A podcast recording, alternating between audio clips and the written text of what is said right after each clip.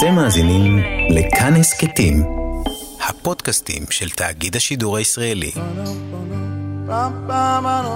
כל ישראל, אוצרות הארכיון.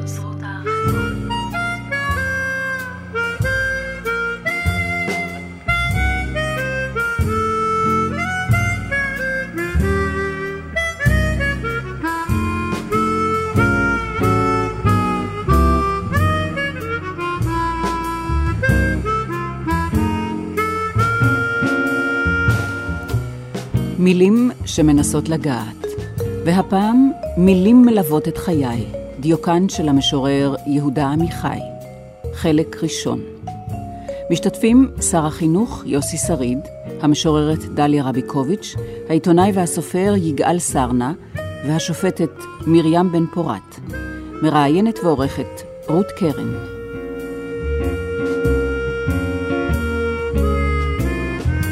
אנשים משתמשים זה בזה כמרפא לכאבם.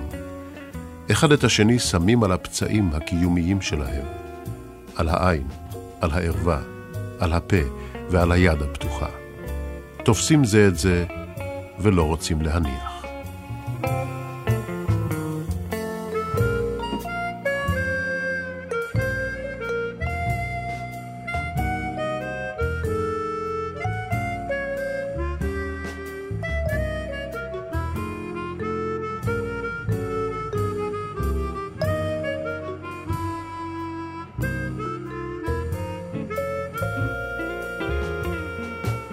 כן, אנחנו באמת אה, עושים שימוש זה בזה, שמים על הפצעים וכמרפא לכאב אנחנו עושים שימוש גם בשירים, ורבים מאיתנו עושים שימוש בשיריו של יהודה עמיחי, שלו אנחנו מקדישים כאן ברשת א' של כל ישראל את כל התוכנית הזו, ואנחנו באמת נתוודע אל השימושיות שנעשית בשיריו לצרכים נפשיים, רגשיים, וגם לצרכים מקצועיים ציבוריים, כפי שנראה בהמשך.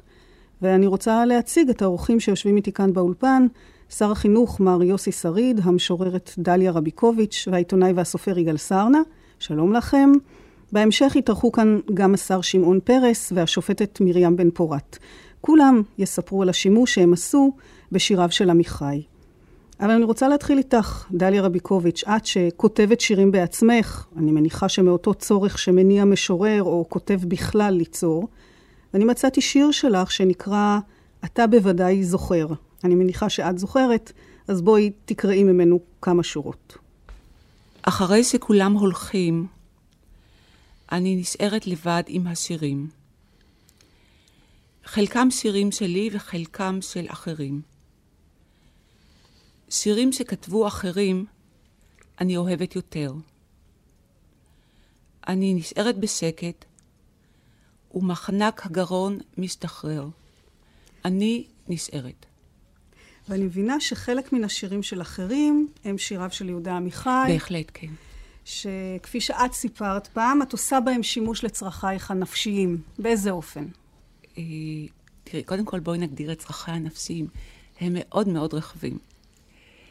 אה, אני עושה בהם שימוש, אני איכשהו רוצה להשתחרר מהעניין של לעשות שימוש. אני הייתי אומרת שאני אני מוצאת בהם מקור להנאה גדולה.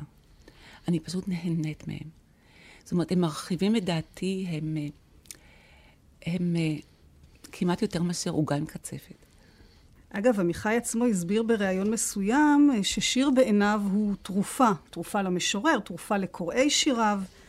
אני כותב על עצמי, על חיי הפרטיים, על אהבותיי, על ילדיי, על כאביי, על געגועיי, ואנשים אחרים מוצאים בזה את עצמם, כך אמר עמיחי.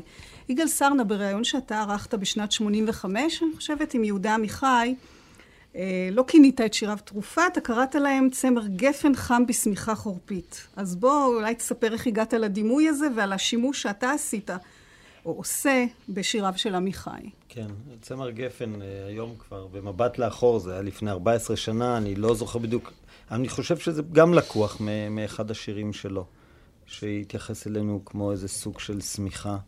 אה, אבל רשמתי לעצמי שאני באמת השתמשתי, ואני מדבר, זה היו השנים סטודנטיאליות ירושלמיות, והשתמשתי בו אז גם כחייל שחזר ממלחמת 73, גם כמתאהב, גם כאוהב, גם כמתבגר, גם כמי שחי בירושלים, גם כסטודנט, גם ש... כאיש שישן לפעמים אה, בחופשות באכזיב, ובמשך השנים השימושים השתנו, אם כי הלכו ופחתו, כי התרחקתי קצת אה, מהשירה ומירושלים ומעמיחי, ו...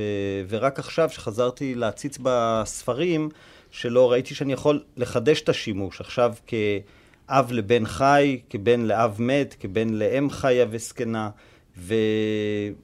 ופשוט זה משתנה כל הזמן. השירים נשארים באותו מקום, ואנחנו משתנים, ואז גם השימושים משתנים. רגע, אני רוצה להוסיף משהו. אני חושבת שהשירים לא רק משתנים, הם צומחים יחד איתנו. זאת אומרת, הם הולכים ומתעשרים במשמעויות נוספות על פי הצטברות החוויות הנוספות שלהם. כי מה שבאמת יפה ונכון לגבי כל שירה אמיתית, היא גדלה עם הזמן. השר יוסי שריד אוהב עמיחי מושבע, כך גילו לי. גם אצלך עמיחי מתחבר לתקופה מסוימת? אה, כן, לכל התקופות. על זה אומרים מיום שעמד על דעתו, אני לא יודע בדיוק מה זה עמד על דעתו, אבל אה, אה, לי בכלל היו יומרות ספרותיות. אני בכלל הועדתי את עצמי להיות סופר, משורר. לו היית שואלת אותי לפני אלפיים שנה מה אני רוצה להיות ומה אני אהיה, אז הייתי אומר לה בביטחון גמור שאני רוצה להיות משורר. וכתבתי שירים. ואני זוכר שבגיל 14 או 15 פרסמתי את השיר הראשון שלי במאזניים, שזה היה בהחלט דבר סנסציוני. ואז רציתי שמישהו יקרא את השירים שלי ויחווה את דעתו. וידעתי שאחד השכנים שלי בירושלים, בשכונת רחביה, זה המשורר יהודה עמיחי, שבכלל להיפגש עם יהודה עמיחי זה כמו בערך מפגש עם השכינה, אה, בוודאי עם ההשראה.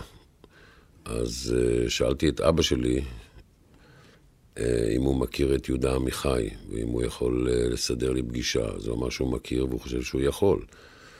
אז נפגשתי עם יהודה עמיחי, אני חושב הייתי בן 15, ועבדתי בדחילו ורחימו, בפיק ברכיים.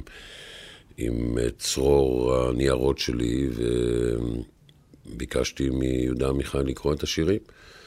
ויהודה עמיחי מאוד מאוד התפעל. היום אני יודע למה הוא התפעל. למה? משום שהשירים שכתבתי היו פלגיאט של יהודה עמיחי. אז למה שהוא לא יתפעל? למה, למה שהוא לא יתפעל מהשירים ש... מהשירים ש...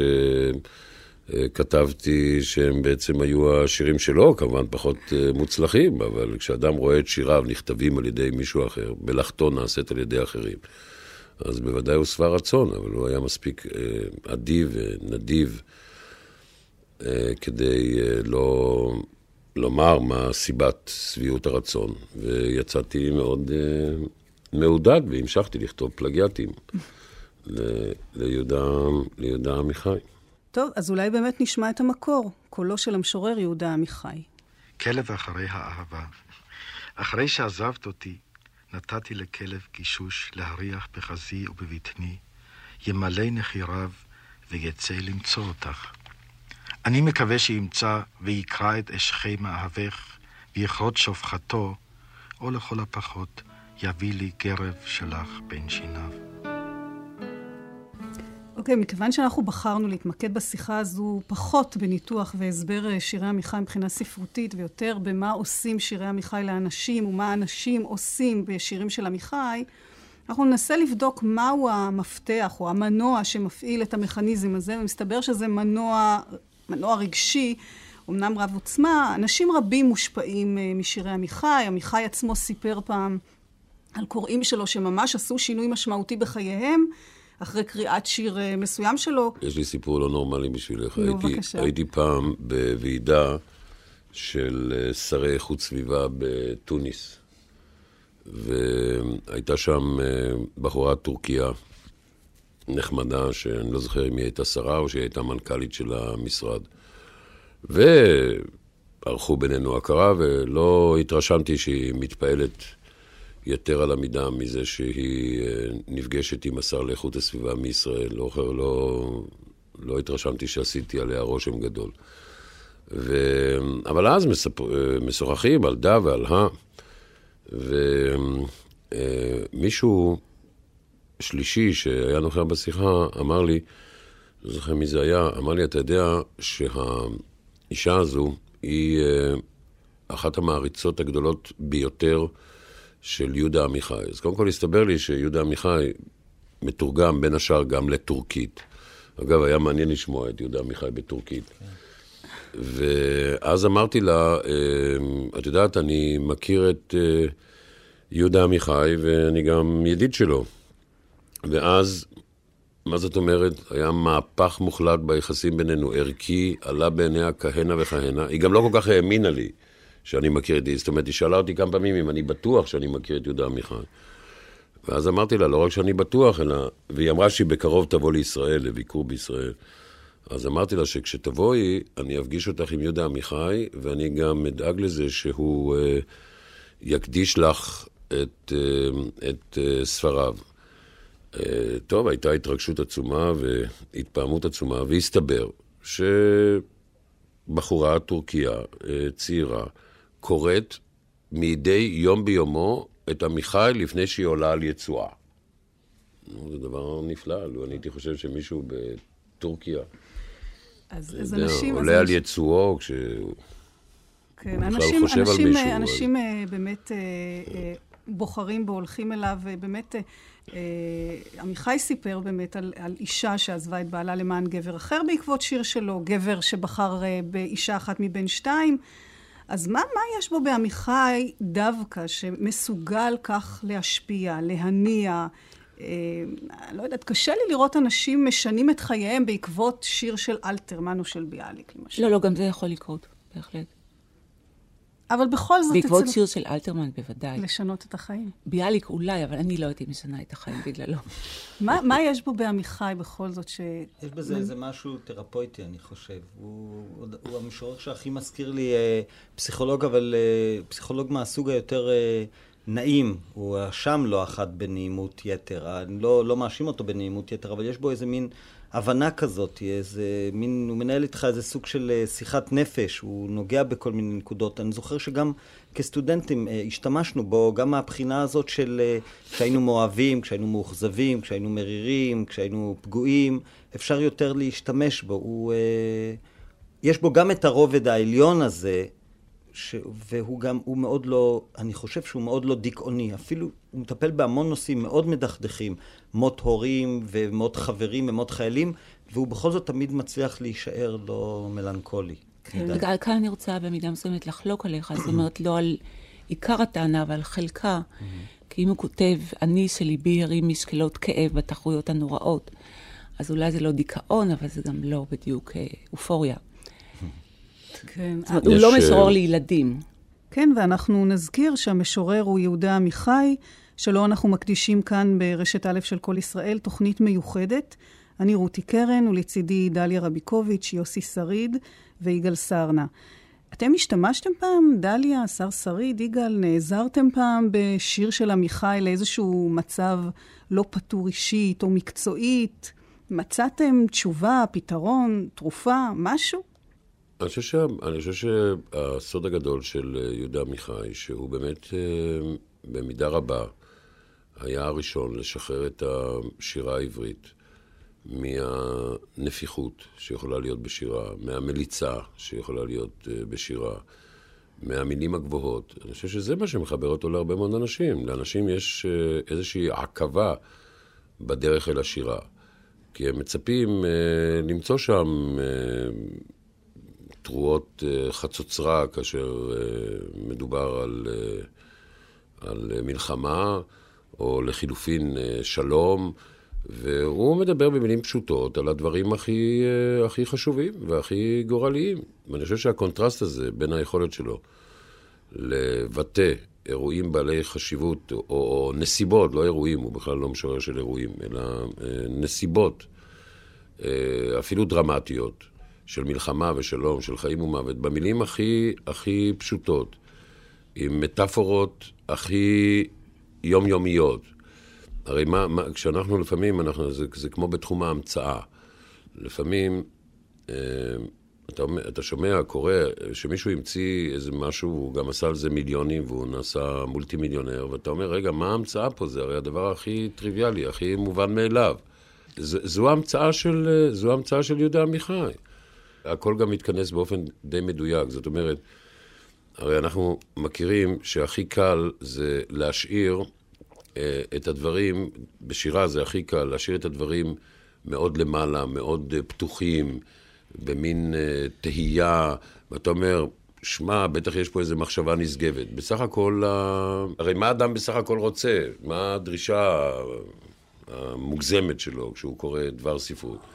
הוא רוצה בסך הכל למצוא את עצמו, את החוויה שלו ב- ב- באינטימיות שלה, באותנטיות שלה, ולהגיד, הנה, זה מה שאני מרגיש, רק הוא לא יודע לתת לזה ביטוי. אז פה נותנים לזה ביטוי, אם הכל זה, ב... הכל זה באורקסטרה, אז, זה, זה, אז אין, אין בהכרח מקצע ולא בדיוק חרוז, ולא, אבל תמיד יש מלודיה, יש מנגינה. והמנגינה הזו היא מנגינה שובת לב.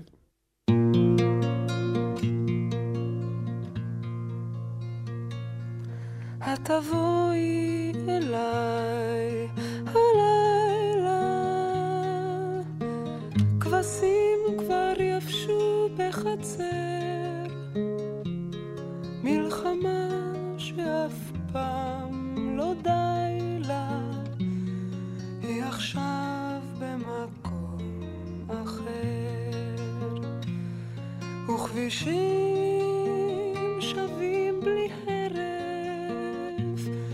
לבדם כסוס בלי רוחבו והבית נסגר בערב על הטוב והרע שבו. וידענו היטב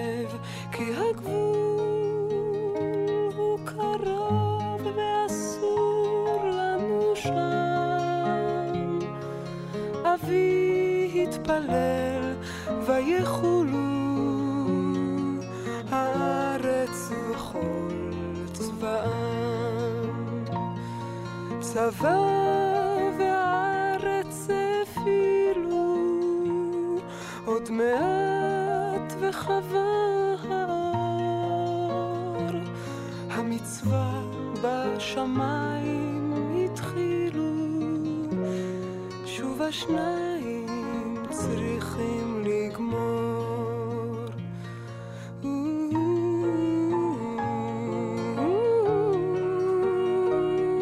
יגאל סרנה, אתה באותה כתבה שעשית על יהודה עמיחי, סיפרת שהשירים שלו נתנו לך באמת הסברים מדויקים ופירוש נכון לרגש. אז אה, אולי תסביר את זה יותר, אולי יש לך דוגמה? אני הצצתי השבוע בכתבה, זה היה מזמן, ופתאום אה, קינאתי ב, ב, ביכולת שהייתה לי אז לכתוב אותה, אה, אני חושב שהיא עבדה, והיא נוצרה גם, אה, גם מהאינטראקציה שהייתה איתו. הוא גרם לי לכתוב אחרת את הכתבה עליו. הוא גרם לי, השהייה עם, עם, אה, יהודה, עם יהודה היא, היא שהייה שהיא... היא משנה אותך בזמן שאתה נמצא איתו, וזה קרה לי מעט מאוד פעמים בחיים. זה קרה לי עוד עם, עם, עם צייר אחד בשם, בשם סגל, שזה אנשים שיש משהו בילדותיות שלהם, ב... בויטליות שלהם, בשמחת חיים שלהם, באופטימיות שלהם. אני זוכר שהסתכלנו על חתונות שם בימין משה, והסתכלנו על הכלה, והכלה עלתה על, על הגמל, והשמלת כלה שלה כיסתה את הגמל, ואז הגמל נראה כמו כלה, ואחרי זה הגמל נשק על הפה את הערבי שהוביל אותו, והפיאט שהביא את הכלה נראתה כמו עוגה, עוגת חתונה. וכל הדברים האלה אה, היו כתוצאה מה, מהמגע הזה עם, עם יהודה. יש בו משהו... ניסינו לפעמים להגדיר, לי יש הרגשה, ואולי בגלל שכתבתי את הביוגרפיה של יונה וולך, והתעסקתי אז עם מאות אנשים, חלק גדול מהמשוררים נולדו כתוצאה מאסון, אסון משפחתי. זו הרגשה שלי. אסון משפחתי. ויהודה לא יצא מאסון משפחתי. זאת הרגשה אחרת שיש לי. יהודה, וכתוצאה מזה, גם לא עוברת ממנו תחושת האסון שעוברת מהרבה משוררים אחרים, שהופכת אותם, את חלקם למשוררים גדולים, למשוררים סוחפים, שיש בהם איזה צד אפל שאתה נמשך עליו. ביהודה, גם כשהחדר חשוך, תמיד יש איזו מנורה שדולקת. גם כשיש שלושה אנשים בוכים, אחד תמיד מחייך, אחד מסתכל דרך החלון, ויש כל הזמן מוצא, הוא, הוא, אה, הוא אחר מהבחינה הזאת. זה מזכיר לי, אגב, מה שאתה אומר, אה, אמירה של אה, חיים גורי. והוא הביא אה, כדוגמה את השיר המפורסם, אני לא זוכר כרגע את שם השיר, אבל יש שיר מפורסם של יהודה עמיחי על המנורה בתוך, ה, בתוך המקרר, בתוך הפריג'ידר, כן? שהיא מאירה את האהבה וכולי. ואז חיים גורי אמר דבר מאוד מאוד נכון, שזו ממש מהפכה בספרות העברית. זאת אומרת, אור נגוהות היה שפוך על אהבה מירח, מכוכבים, מ... ממדורה. ממדורה, נכון, ממדורה. ופתאום כל העניין הזה, הוא פותח את המקרר, והמנורה של המקרר שופכת, שופכת אור עליו ועל, ועל אהובתו. ו... וזו סיטואציה ו... נורא מהחיים, וזה, כי זה תמיד מורה, אנשים זה ממש קמים מה... מהמיטה, זה באמת מהפכה. ו- וניגשים למקרר, ארומים, נכון. והמקרר מאיר אותם. נכון. נכון, ואור. שמעולם אחר, הוא כתב. נכון, כן, נכון. אז זה, זה, זה באמת, אה, כן. פתאום האור הזה האיר את עיניי במובן כן, מסוים. אני אחזור באמת למה שזרקתי פה קודם על העניין הזה, ואתה, השר שריד, קצת הרחבת את זה. אה, אם אנחנו באמת מסתכלים על, על המשוררים שקדמו לעמיחי, ל, ל, ל, ל, לדור שלפניו ושני דורות לפניו, כשאתה קורא אותם, אתה, אתה יודע שעכשיו אתה קורא שירה. אה, כי השפה רגע, סליחה, יפה. כאן אני, אני בכל זאת רוצה להתערב, כי אני לא רוצה שמתוך שאנחנו משבחים את עמיחי, לא, לא, לא, לא, אנחנו לא, נאפס. את אלה שהיו לא, לפניו. בוודאי שלא, הם נפלאים וגדולים, ואני לא, לא, לא כולם, אוהבת לא את כולם. אלתרמן מאוד, אבל אני, אני מנסה כרגע לשים, להאיר עליו את אור המקרר, כן. נאמר. אה, אבל, אבל הרבה פעמים אתה קורא את המשוררים האלה, ואתה מאוד מודע לזה שאתה קורא שירה. אה, כי השפה יפה, כי הדימוי מדהים, כי זה חכם, כי זה מרגש, אבל אני לא יודעת עד כמה באמת, כאשר אתה אה, באיזשהו תוהו ובוהו רגשי, אה, כשאתה תיגש אל מדף הספרים, את מי אתה תשלוף משם?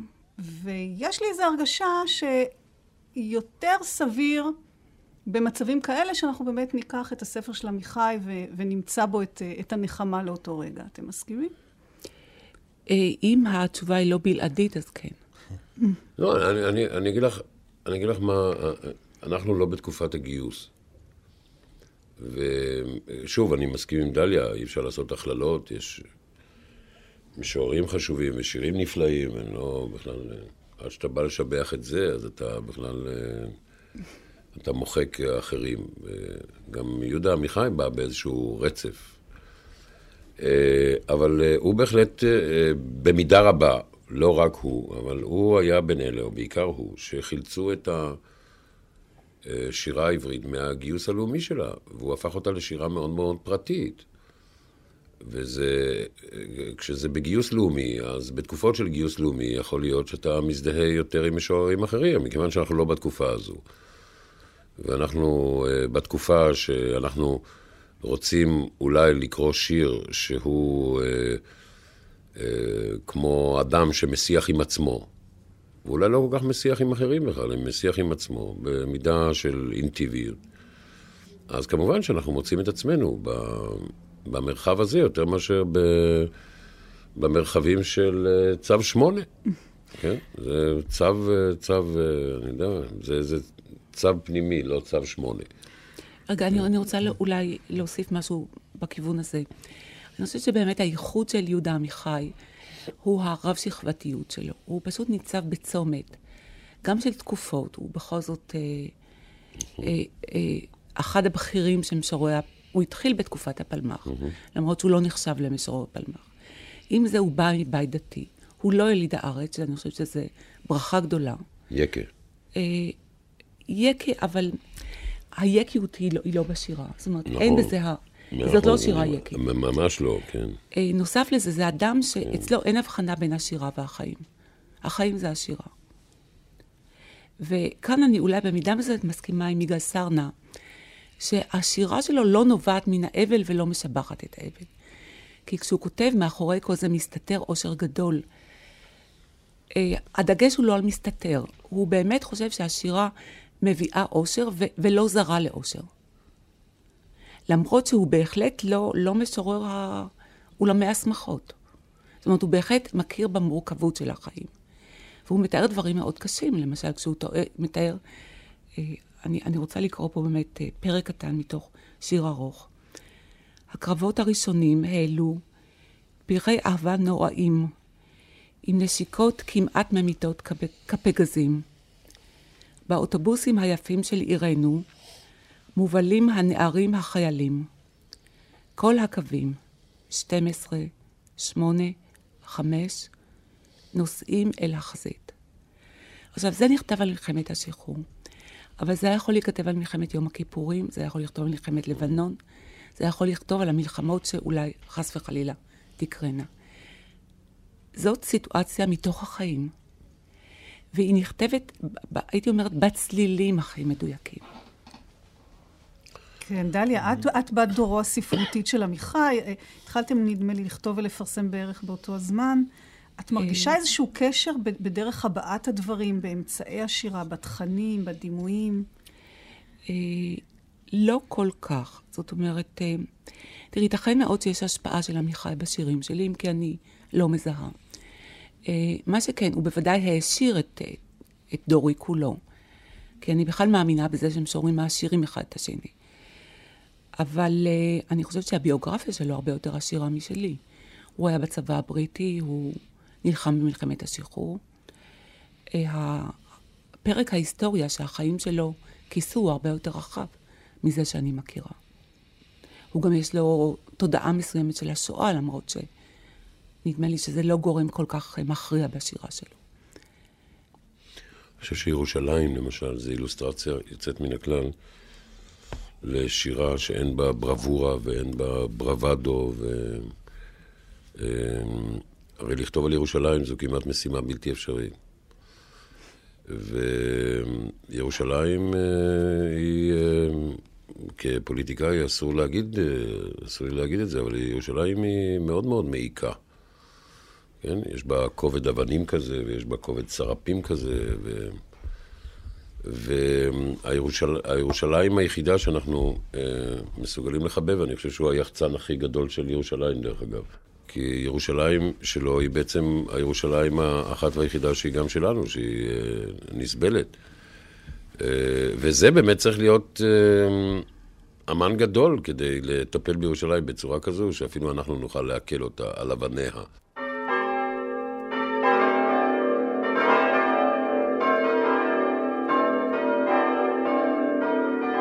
כל האבנים האלה, כל העצב הזה, כל האור, שברי שעות לילה ואפר צהריים, כל הצנרת המעוקמת של קדושה, כותל ומגדלים והילות חלודות, כל הנבואות שלא יכלו להתאפק כזקנים, כל הכנפיים המיוזעות של מלאכים, כל הנרות המסריחים, כל התיירות התותבת, גללי גאולה, עושר ואשך, השפעת העין, פצצה וזמן, כל האבק, כל העצמות האלה, בתהליך התחייה ובתהליך הרוח, כל האהבה הזאת, כל האבנים האלה, כל העצב הזה.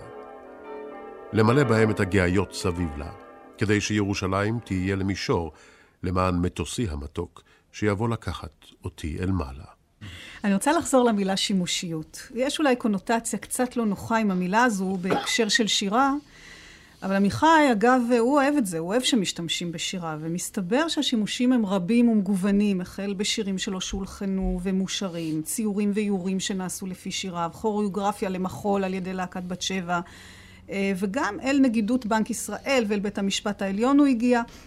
השופטת מרים בן פורת השתמשה בשיר של עמיחי בפסק דין בבית המשפט העליון בשנת 77, ואנחנו אירחנו אותה כאן באולפן רשת א' של כל ישראל במסגרת התוכנית המיוחדת שאנחנו מקדישים למשורר יהודה עמיחי. בוקר עכשיו, והנה את לאה. אמש היית רחל. לא לבן רימה אותי בחושך הליל. זה תמיד כך היה. זו דרך תבל. עכשיו את לאה, ואמש היית רחל.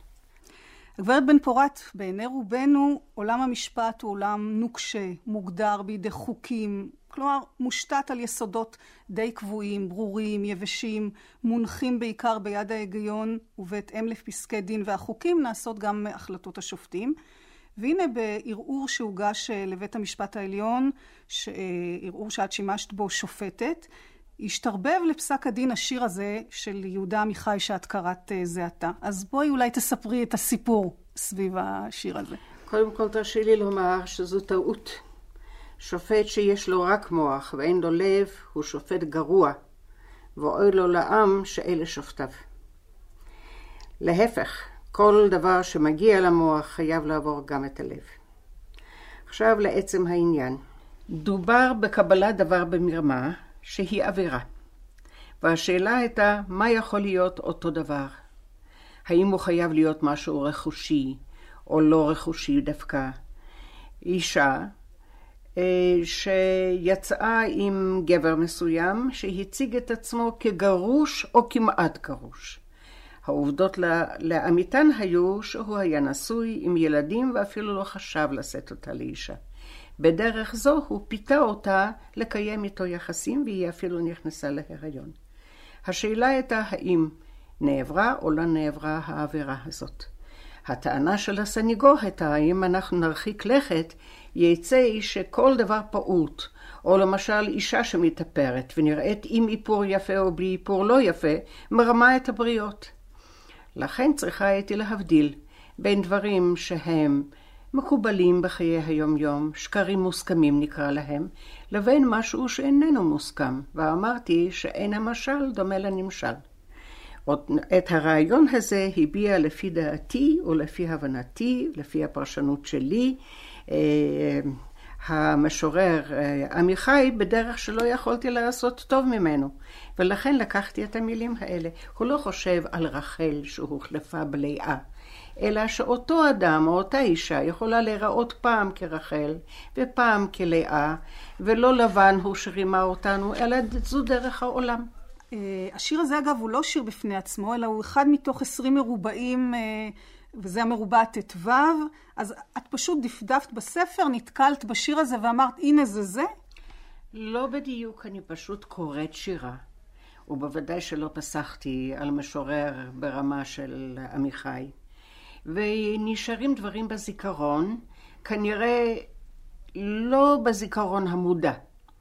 אבל ברגע שיש אסוציאציה, אתה נזכר. וכאשר רציתי לבטא את הרעיון, אמרתי, אין דבר יפה יותר מזה שאני זוכרת שאמר עמיחי. זכרתי את התוכן, זכרתי את הפלבה, את הריח. אני יושב ליד השולחן וכותב עליו דברים מדויקים. אני זוכר את התקווה לאהבה ראשונה שהייתה לי לפני שפגשתי את הנערה שאהבתי, אבל אותה עצמה כמעט אינני זוכר. כמו אדם הזוכר את הצמא שהיה לו במדבר, אך את שתיית המים איננו זוכר. כי מה שנשאר הוא תבנית המעשה ולא תוכנו, צורת האותיות ולא מובן המילים. בעצם את אומרת שנוצר מצב שבו גם החוקים והפסיקות ושיקול הדעת, בכל זאת לא היה בהם די, והנה בא משורר ושם את האצבע בדיוק על העניין. השירה, נדמה לי, הטובה, היא המועט המחזיק את המרובה, ונותנת הרבה מאוד מקום לדמיון, להשוואה, להגבלה, להעמקה. זה המיוחד שבשירה. גברת בן פורת, אה, את נעזרת בשירו של עמיחי במסגרת עבודתך הציבורית כשופטת. ישנו אולי שיר, או בית משיר, או שורה של עמיחי שאת מצאת בהם חיזוק, תמיכה, או תשובה למשהו אישי? אגיד לך, אה, למחשבות שלי. אני למשל, ויסלח לי הדתיים בוודאי חושבים אחרת, ואני חושבת את עצמי למאמינה. אני, להבדיל מרבים וטובים מאוד, לא אוהבת את הסיפור על עקדת יצחק. אני חושבת שאלוהים לא היה מבקש מאדם שיקריב בן שלא חטא. אני מבינה שהיה אומר לי לאברהם, אתה חוטא, אתה עשית מעשים רעים, אתה צריך להתאבד, או להעלות, להעלות את עצמך אה, כקורבן. את זה הייתי מקבלת. אבל שהוא ייקח את בנו, אני הייתי אומרת, לא, אתה, אתה מתחזה לאלוהים, אתה לא אלוהים. אני מצאתי אצל עמיחי, אמנם בצורה אחרת, וייתכן שהוא חשב באמת לעשות את זה בהומור, אם כי אינני מאמינה. אני חושבת שגם הוא לא אהב את עקדת יצחק. והוא המציא בן שלישי לאברהם. הוא עצמו אומר שהוא, אני לא עושה צחוק מהתנ"ך, אני צוחק איתו, אני הופך אותו לאנושי. כך למשל המצאתי עוד אח ליצחק וישמעאל ושמו יבכה. שלושה בנים היו לאברהם ולא רק שניים. שלושה בנים היו לאברהם, ישמעאל ויצחק ויבכה. אף אחד לא שמע על יבכה, כי הוא היה הקטן והאהוב, שהוא עלה לעולה בהר המוריה. את ישמעאל הצילה אמו הגר, את יצחק הציל המלאך. ואת יבכה לא הציל אף אחד. כשהיה קטן, קרא, קרא לו אביו באהבה, יבכה, יבק, יבק הקטן והחמוד שלי. אבל הוא הקריב אותו בעקירה. אני רוצה מאוד להודות לך, הגברת מרים בן פורת, ששיתפת אותנו בסיפור הזה ובשיר שאת התחברת אליו באופן אישי. תודה רבה לך.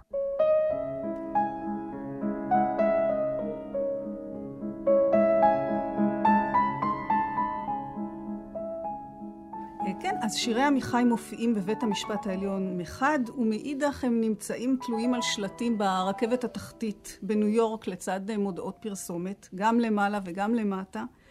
זה לא ידעתי, כן? כן, מה- כן. מה- מה כתוב? מה מה כתוב איזה שם? שיר? אה, כן? כן? תלוי ב... כן. כן? אה, השורות משיריו הפכו לשמות של תוכניות רדיו, כמו שנינו ביחד וכל אחד לחוד, זה שיר שלו. אה, שורות שהפכו לביטויים, זה נכנס לחיי היומיום שלנו, אנחנו לא תמיד אפילו מרגישים איך.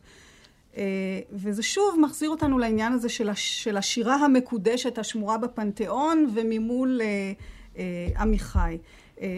ואני שוב נזכרת במה שאתה אמרת, יגאל סרנה, כתבת ש... בא- באותה כתבה, הרבה שנים אני קורא עמיחי. לא שירה, אלא עמיחי. זאת אומרת, עמיחי זה איזה, איזה מושג, ז'אנר, לצד שירה, לצד סיפורת. כן, זו הרגשה, זה מין אה, מנואל כזה ללבבות שבורים, ומין ספר, זה יכול להיות גם ספר הדרכה, ממש.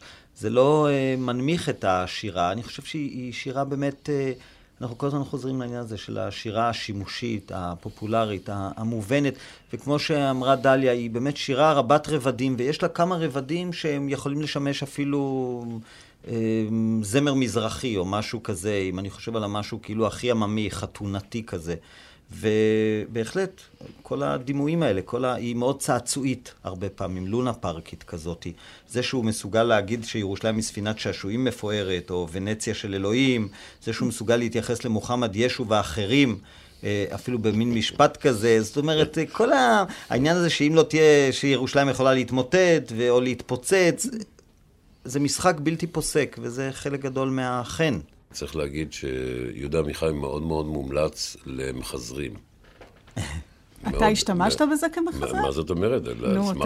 על סמך מה אני- ממליץ? אדם צריך לדעת... לא, אנחנו על מחפשים מהסיפור אז האישי, את לא הסיפור ואת השיר. צריך, אדם צריך לדעת מה הוא סח ועל מה הוא מדבר. אז- נו, איזה שיר זה היה? אתה זוכר? אה, הרבה, אני לא לא זוכר בדיוק. שם של אה, בחורה ותאריך. כרגע, אה, כרגע... הוא נשוי לא, לה. אני- אני נשוי לה. אה, זה הכל לדורית? כן, אני, אני אה, כשחיזרתי אחרי דורית, אני אה, קראתי לה, לא תמיד היא ידעה אגב של אה, אם זה שלי או של זה, ככה קצת טשטשתי את זה. וזה מומלץ מאוד למחזרים, כי זה עובד אה, יוצא מן הכלל, וזה גם מחזיק מעמד. וזה גם מביא לידי חיזורים מתמידים, ארוכי שנים, מתוקף הגעגוע הפואטי. אז... אה, גם היום? איזה- גם היום? כן, למה אתה לא? משאיר לה מה- במטבח מה זה? איזה שיר של עמיחי? כל מיני אנשים נזכרים בכל מיני דברים טפלים, באיזה מסעדה הם ישבו ב- לפני, אני יודע, 35 שנה. ואני חושב שכשנזכרים בשירים, אז אה, יש לזה יותר, אה, יותר תוקף. ירח מנסר את האבים לשניים, בואי ונצא לאהבה. אהבה בעיניים, רק שנינו נאהב לפני המחנות. אולי אפשר עוד הכל לשנות.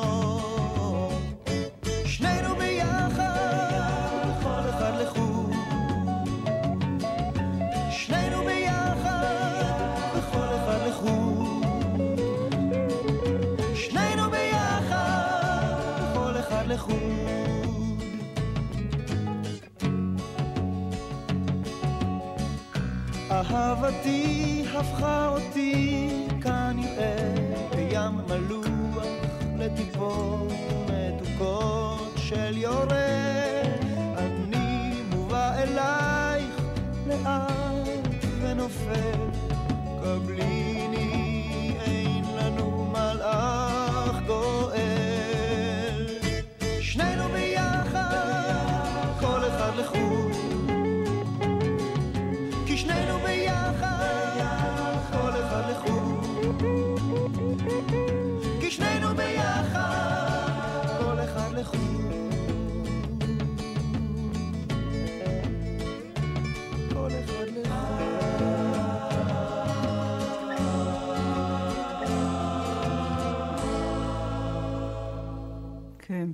יגאל, אתה, אתה קראת לזה גם לראות את העולם עמיחית. איך, איך נראה העולם הזה דרך הפריזמה העמיחית? אז זה מה שאמרתי? זה, אני זוכר את זה מהכתבה, כשהצצתי בה, ראיתי איך, איך הכל נראה פשוט אה, יותר מצחיק, יותר אה, אה, מגוחך, אבל לא במובן המריר של המילה, לא נלעג. אה, חפצים מדברים, את יודעת, כשאתה קורא את נכון. נבוקוב, בלו- נגיד אתה קורא את לוליטה, אז אה, זבוב, מכונית, לכל דבר יש אה, ישות משל עצמו, וכל דבר הוא מדבר. זה, זה הדבר שגורם לי להעריץ כל כך את נבוקוב. ואותו דבר יש לך, ולפעמים אצל עמיחי, אבן אחת אומרת לשנייה בירושלים, אני יותר חשובה ממך. וזה מיד במשפט אחד, הכל נראה כל כך אה, נחמד ומגוחך, ו... למה ירושלים תמיד שתיים, של מעלה ושל מטה?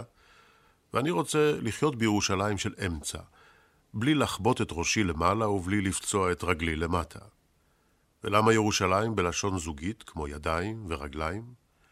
אני רוצה לחיות רק בירושל אחת, כי אני רק אני אחד, ולא עניים. דליה, את אה, אה, יכולה לאבחן את העולם, את העמיחיות? בוודאי, כן. זה, זה מין פשטות שאני מתפלאת, אף אחד לא גילה את זה לפניו. זה נראה כל כך... זה, זה באמת סוג ההמצאות שהן כל כך פשוטות, שאתה שואל את עצמך, איך לא גילו את זה קודם? למשל, שכל דבר דומה לכל דבר אחר. יש פה איזה פרדוקס מופלא. אמ, את אה, עמיחי קוראים יותר אנשים בארץ ובעולם. אה, מכירים אותו יותר. אמ, ועל פי הנטייה הטבעית, אה, תמיד אה, יש איזה דחף לכנות איש כזה כמשורר לאומי. אני יודע שעמיחי בעצמו הרי מקבל מזה פריחה כשהוא שומע שהוא משורר לאומי.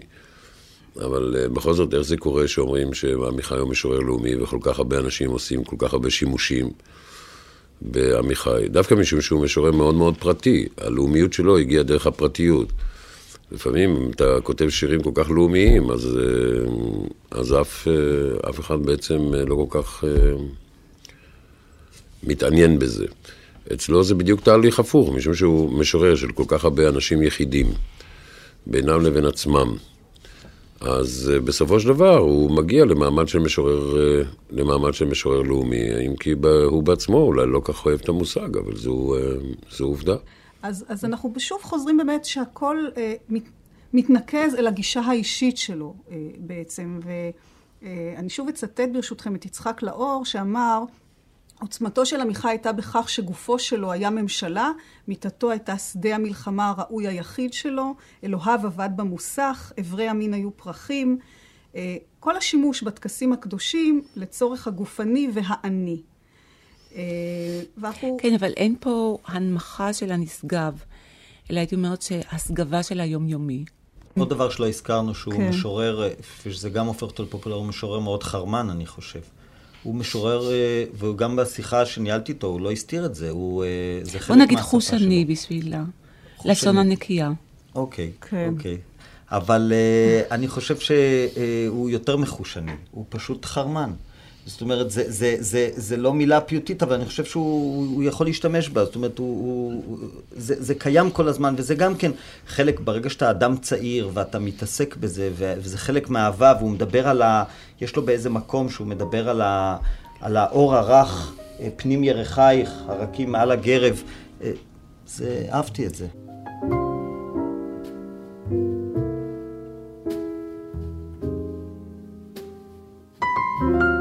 כשאצטרך להתחיל לזכור אותך, כשאחר יתחיל לגלות אותך, את פנים ירחייך הרכים מעל לגרב ומתי את צוחקת, פיתוח תמונות ראשונות לחלומותיו בעתיד. ושאצטרך לשכוח אותך, כשאחר יתחיל לזכור אותך, כשאחרי האחרים יתחילו לגלות. וחיי ריקים כפרח שמרטו ממנו את כל העלים של כן, לא, כן, לא, כן. ולהיות לבד הוא להיות במקום שבו לא היינו יחדיו, ולהיות לבד הוא לשכוח שאתה כך, לרצות לשלם בעד שניים באוטובוס ולנסוע לבד.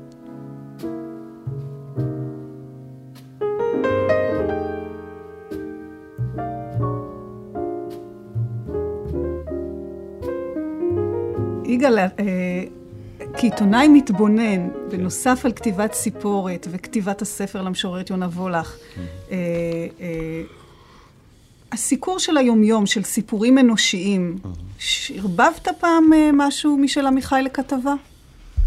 כן, אפילו לפני איזה שבוע, שעשיתי איזה סאגה ארוכה, ויכול להיות שמייגעת על איזה משפחת בלסקי, על המאה השנה הישראליות שלה, אז באיזה מקום כתבתי שמכל שלושה או ארבעה עובדי אדמה ישראלים, תמיד אחד מרים את הראש וחושב על ההמצאה שתחלץ אותו, איזה לופט גשפט.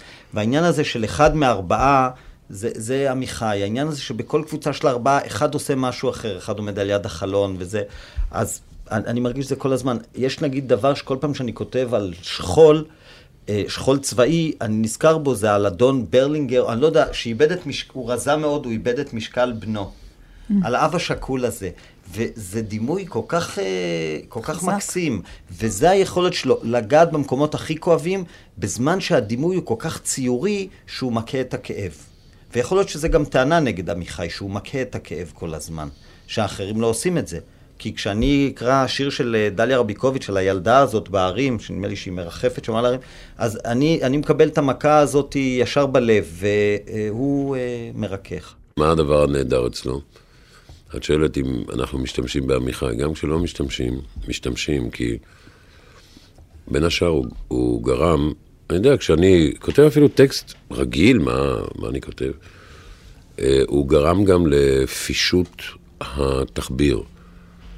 כשאתה פתאום מסתבך באיזה משפט, ואתה כבר מסתבך, ואתה מבין שאחרים עוד יסתבכו עוד יותר, אז אתה פשוט מפשט את התחביר. אתה רואה שאפשר לכתוב אותו משפט בפשטות, אה, בפשטות נשגבת. או שלמשל אתה רוצה להשתמש באיזשהו דימוי, אז תמיד הולכים מאוד רחוק ומאוד גבוה למצוא, אבל אתה תסתכל ככה מתחת ליד, תסתכל סביבך, ימין ושמאל, ותמצא, ותמצא את הדימוי הזה, זאת אומרת... באמת, זה לא, זה לא, זה לא משום שזו תוכנית שמוקדשת ליהודה עמיחי, אבל אני יודע שזו התנסות יומיומית אצלי. התחביר הזה מרים את כל הדברים כלפי מעלה, והמשפט הנפתל והמעוקל והמתוחכם, לכאורה, הוא, אה, הוא עקר. בסופו של דבר הוא עקר. ואתה לא בטוח גם, אתה לא בטוח גם, אם באמת אמרת את מה שאתה מתכוון לומר. יש עניין של דיוק. Mm-hmm. יש דיוק, המילה הנכונה, המשפט הנכון, התחביר הנכון. הדברים מונחים כפי שהם צריכים להיות מונחים. ומי שיש לו חולשה לדיוק בשפה, שתקרא לילד בשמו, שתקרא לדברים בשמם, אז הוא אה, דוגמה נהדרת.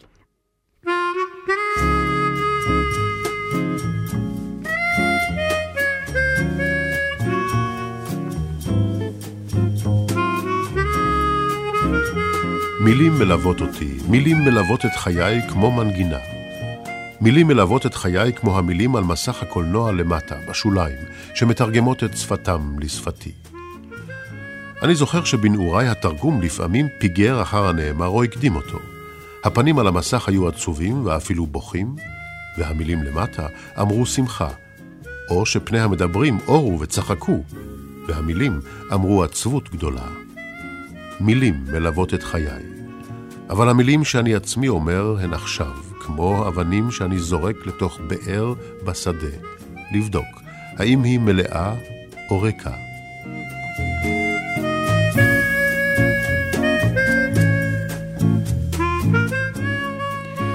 האזנתם לחלקה הראשון של התוכנית מילים מלוות את חיי, דיוקן של המשורר יהודה עמיחי. השתתפו המשוררת דליה רביקוביץ', שר החינוך יוסי שריד, העיתונאי והסופר יגאל סרנה והשופטת מרים בן פורת. השתתף בקריאה גבי ינון, ביצוע טכני ארז שלום, ראיינה וערכה רות קרן.